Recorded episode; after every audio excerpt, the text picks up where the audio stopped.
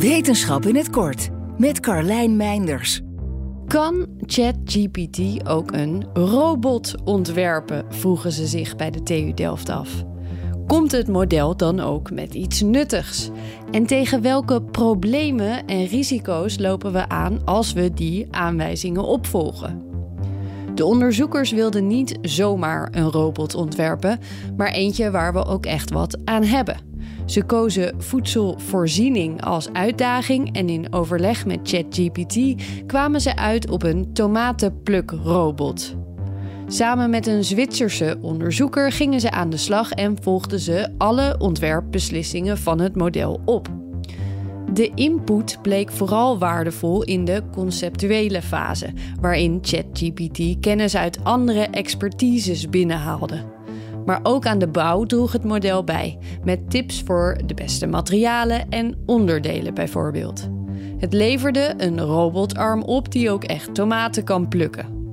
Nou betekent dit niet dat ChatGPT deze ontwerptaak vanaf nu helemaal op zich kan nemen, waarschuwen de onderzoekers. De output kan misleidend zijn wanneer die niet wordt gecontroleerd. AI-bots zijn ontworpen om het meest waarschijnlijke antwoord op een vraag te genereren en lopen dus het risico verkeerde informatie te verstrekken en vooroordelen in de robotica te creëren. Ook plagiaat en problemen met intellectueel eigendom zijn dingen om rekening mee te houden. De onderzoekers gaan nog door met hun onderzoek, waarbij ze onder andere gaan kijken naar de autonomie van AI's bij het ontwerpen van hun eigen lichaam. Wil je elke dag een wetenschapsnieuwtje? Abonneer je dan op Wetenschap vandaag. Spotify is partner van Wetenschap vandaag. Luister Wetenschap vandaag terug in al je favoriete podcast-apps. Ook Diana Matroos vind je in de BNR-app. Ja, inderdaad. Je kunt live naar mij luisteren tijdens de Big Five.